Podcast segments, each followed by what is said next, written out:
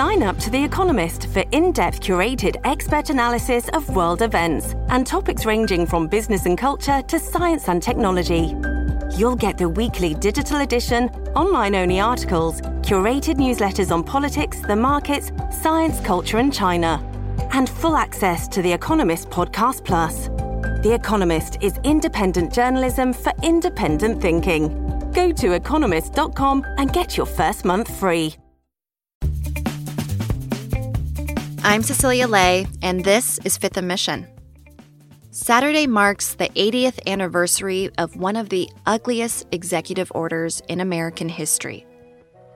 President Franklin D. Roosevelt issued Executive Order 9066 10 weeks after the attack on Pearl Harbor. When the Japanese attacked Pearl Harbor, our west coast became a potential combat zone. Living in that zone were more than 100,000 persons of Japanese ancestry two thirds of them American citizens, one third aliens. The order authorized the U.S. government to detain people of Japanese descent. Again, these were mostly American citizens.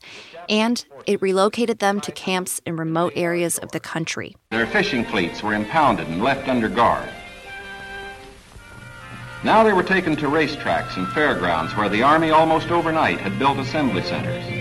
They lived here until new pioneer communities could be completed on federally owned lands in the interior. Nearly 8,000 Japanese Americans from San Francisco and other parts of the Bay Area, including families with young children, were uprooted from their homes and businesses. Many of them had been here for generations. The expulsion of a racial demographic in San Francisco forever changed one of the city's neighborhoods. Japantown.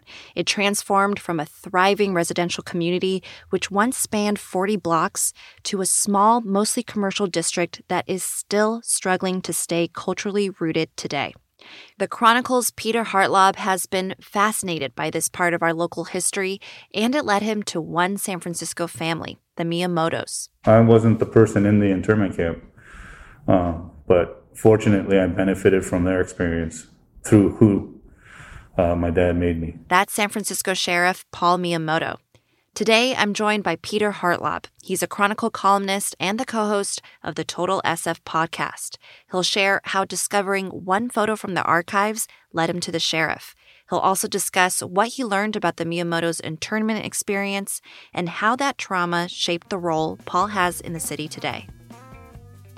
Peter Hartlaub, we both host podcast for the Chronicle, but I believe this is the first time we're on the same one together. I'm so excited. I am excited as well. Uh, I listen every day and uh, very honored and excited to be on Fifth and Mission today. Oh, thanks so much, Peter. So, I want to talk about your latest story. And Peter, you wear a lot of different kinds of hats here at the Chronicle, including being a steward of the Chronicle archives. Tell me about how you discovered the negatives that launched this latest story and what did they show? Well, first, I want to describe the archive to you. It's um, in the basement. It's been there since essentially the 1920s when our Chronicle building was built, filled with negatives and photos that go back to the 1930s, possibly haunted. Uh, it's a really special place. A lot of newsrooms have thrown away their history, and we have our history. So hmm. I'm down there digging for things all the time. Sometimes I'm helping someone with a project, sometimes I'm working on my own project. And with this story, I was digging around looking for photos from VJ Day, which was actually a riot on Market Street in San Francisco at the end of World War II. And as I'm digging around, I find um, basically internment photos. They're photos of Japantown on the very, very last days before a whole population was forced to get on buses and trains, and and this neighborhood was going to go extinct. And mm-hmm. the photos, I mean, they were this absolutely incredible photo essay. We used one or two of them in the newspaper, but the photographer went around all around the neighborhood capturing people and businesses as they're closing and as this neighborhood is in its last days. So, the Chronicle Archive has dozens of photos of this journey that Japanese Americans took into the camps. Um, what was it about this one photo that you came across of the Miyamoto family that caught your eye? And can you describe it for us? Yeah, so it's a photo of a family of five, three boys with their parents. The parents look concerned. The mom's turning away as if like trying to keep composure from the kids. The father is interacting with the youngest kid, and the oldest kid is smiling. He has a what looks like a military helmet on and a pea coat, and he's looking at the camera and smiling. And I found this photo haunting, you know, because I'm thinking in this moment, this kid, it's probably a fun thing for him, but mm-hmm. um, it's a bigger journey ahead of him, filled with, I know, a lot of of woe, and I'm sure um, he grew up really quick where he went next in an internment camp. And I always wondered what happened next. Well, with this negative, I could find out because this is very rare for a 1940s negative. The names of each of the children and the parents were etched on the the edge of the negative. I could I could write them down and pursue it. So um, it, it was very haunting, but also a special negative. When I saw it, I knew we kind of had something. It is a haunting photo. I mean, the family sort of dressed to the nines. It, it does seem like this this child doesn't understand what's about to happen, and you ended up doing something with that photo, right? And it led you to eventually get connected to the family. Tell me about that part of the story. Yeah, so we ran the photos in 2017, and um, we ran a lot of photos and got a lot of feedback. And I even got an email from uh, from the boy as a as a mm. grown man so i knew he was alive but i wrote back to him and he didn't write back it was a very short exchange years later i'm working on a project uh, Lea Suzuki photographer and i kind of team up and are wondering if we can do something more with these photos in a japantown project.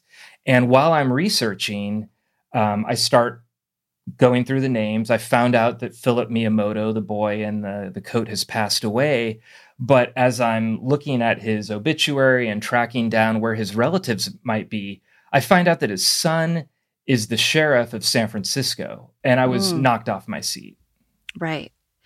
And that is incredible. I mean, that's incredible to find out the family still in San Francisco, not only still living in San Francisco, but is a part of the San Francisco community in that way. One of the things that's so striking about Executive Order 9066 is that a majority of the families that were relocated were actually born in the US, and many of the families had established businesses that had been in the city for multiple generations. Tell me what you learned about what happened to the Miyamoto family after that photo was taken. So, the Miyamoto family had been in San Francisco for about 40 years. They'd established a successful dry cleaning business. They're tight in their community. And suddenly they're on a train to Santa Anita Racetrack near Los Angeles. I was able to learn what that experience was like for the family when Paul Miyamoto, he's the son of the boy in the photo, shared his father's personal essays with me. I have an excerpt from Philip Miyamoto that I can read right now for you. I'd love to hear it. I remember my first train ride, April 1942, when our family was taken from our home in San Francisco to an initial internment camp near Los Angeles. This was the Santa Anita Assembly Center, which was on the grounds of a horse racing track. Our family was assigned to stay in a horse stall smelling of horse manure. We slept on mattresses stuffed with hay. To bathe, some of us used a big shower room, which was formerly used to wash racehorses. My mother cried. Hmm. That is such a moving account, especially since we can connect that memory to the little boy we see in the photo. What was the Miyamoto family's journey after being incarcerated in the camps? So they were in Santa Anita for months and then moved to the Heart Mountain Center in Wyoming, which was. So they were in Santa Anita for months and then moved to the Heart Mountain Relocation Center in Wyoming, which was a little more permanent. There were barracks there. It was like a giant city. Um, they were there during the peak when there were more than 10,000 people there and a little more structured. There were classrooms. Philip Miyamoto, and I, I read from um, some of his memories that he had shared with his family. He remembers hunting rattlesnakes and putting them in this little mm. makeshift uh, museum. And I think, you know, as an eight, nine, 10 year old, when this is happening, it was a little bit more of an adventure than it was for his parents, which he recognizes, you know, that they were uh, stressed and struggling through this a little more than he was. You recently interviewed Philip's son, Paul, the current sheriff of San Francisco, who became the first Asian American sheriff of a major city in California. You spoke with him at his office in City Hall, and it's striking that after all the Miyamotos faced, they returned to San Francisco, a city that had been so inhospitable to them during the war. Did Paul say what motivated his family to return? Yeah, I mean, that was the central question. And I was so lucky to find someone who was eager to tell his story. Um, when I discovered that Paul Miyamoto was the son of this boy in the photo, I immediately found videos where he's talking about his family story and about his feelings about immigration and how it's shaped by that. I think that, you know, he understood that his parents wanted to come back to San Francisco because that was their home. They came back and reestablished here dry cleaning business one block away from where I live right now. And I've asked both my grandmother and my dad, you know, why did you guys come back here? And it was part of it was just there was a familiarity here because they had, you know, been here. The, the family had been through the 1906 earthquake here. I think there was a familiarity to the community and Japantown, obviously. You know, there's a comfort level in having that. Um, so I don't think it was ever in their heads not to come back. I relate to that. My my grandparents immigrated from Mexico and they experienced prejudice in the 1920s and 30s, but they loved San mm-hmm. Francisco mm-hmm. till the day they died because it was their home. And Paul Miyamoto told me that, you know, his dad, when he talked to him about the internment camps and why he came back and if he had a resentment, that he felt like his dad, it was um, part of his Japanese culture that he was polite and you know he wasn't going to uh, I don't know if it's burden people with it or share that too much. He loved the city though. He came back and wanted to serve, became a lawyer, uh, worked for the state, became a judge. He and his wife, his wife uh, Ella Miyamoto, she's still alive. She's still on the Lowell alumni board right now, and they came back to San Francisco and uh, just gave as much as they could to the city and instilled that in their children and grandchildren too. More with Peter Hartlaub after a quick break. We'll hear why both Phil Miyamoto and his son Paul found careers in public service even after their family experienced the trauma of being interned. We'll be right back. You can support the newsroom that creates Fifth & Mission by signing up for unlimited access at sfchronicle.com slash pod or by downloading the San Francisco Chronicle app. This episode is brought to you by Shopify. Whether you're selling a little or a lot, Shopify helps you do your thing, however you cha-ching. From the launch your online shop stage, all the way to the we just hit a million orders stage. No matter what stage you're in, Shopify's there to help you grow. Sign up for a $1 per month trial period at shopify.com slash special offer, all lowercase. That's shopify.com slash special offer. Peter, it's striking to learn how the Miyamotos have remained in San Francisco generations after being sent away to the camps. I was wondering if you could also share what Paul's father, Philip, the boy in the photo, wrote about what it was like to return to San Francisco. Yeah, I'd love to. We returned home to San Francisco late in 1945, and I remember VJ Day celebrations ending World War II. I remember how much help and support my parents received from old friends and neighbors upon our return. And it continues. In that initial time of turmoil, I remember any apprehensions I may have had were put to rest by my parents. They were protective of me and my brothers, just as other parents were of their children. And as the wartime months and years went by for children like me, things returned to a normalcy as we grew up, even if our surroundings were an internment camp. As children, we did participate in a small part of history. You know, one thing that I hear often from, you know, just my own Japanese American friends is that a lot of their family members that were incarcerated didn't really want to talk about this experience. And there was just this very strong desire to assimilate, to be as American as possible. And here we are hearing little excerpts of Phil, you know, remembering this time in history. How did the Miyamotos preserve this history? You know, I think you can credit the children and grandchildren. Um, Paul, and Paul has a brother named uh, Peter who's a concert pianist. Uh, he's at University of Missouri teaching there, and, and I'm listening to his music as I'm writing this story. Um, I think they wanted to coax it out of them. Uh, uh Paul said that his father didn't talk about it a lot, but Paul sat down and did an oral history with his grandmother. His grandmother lived to age 97. That's the mother in the photo.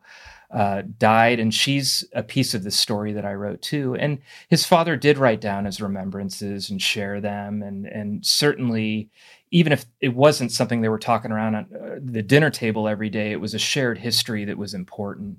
You go in in Paul Miyamoto's house today; it's the family home. It's been there five generations. There's memories everywhere and and things honoring what the family went through um, in this internment camp and during World War II, and certainly it's a big part of their lives. It's also fascinating because Paul became the first Asian American sheriff of a major city in California, and his father, the boy in the photo, went on to become a judge. Why did the family dedicate their lives to public service? Did Paul discuss how his family's internment experience factored into his career? You know, eh, we talked about that, and and uh, he was he was very open about the fact that there are things going on in law enforcement nationally and locally that are things that he thinks about in relation to his family. Definitely has some emotional impacts on me when I see things like the detention centers for. Uh, you know, DHS and, and uh, some of the things that were going on in terms of immigration rights and reforms. Uh, very supportive of reforms, supportive of not warehousing people.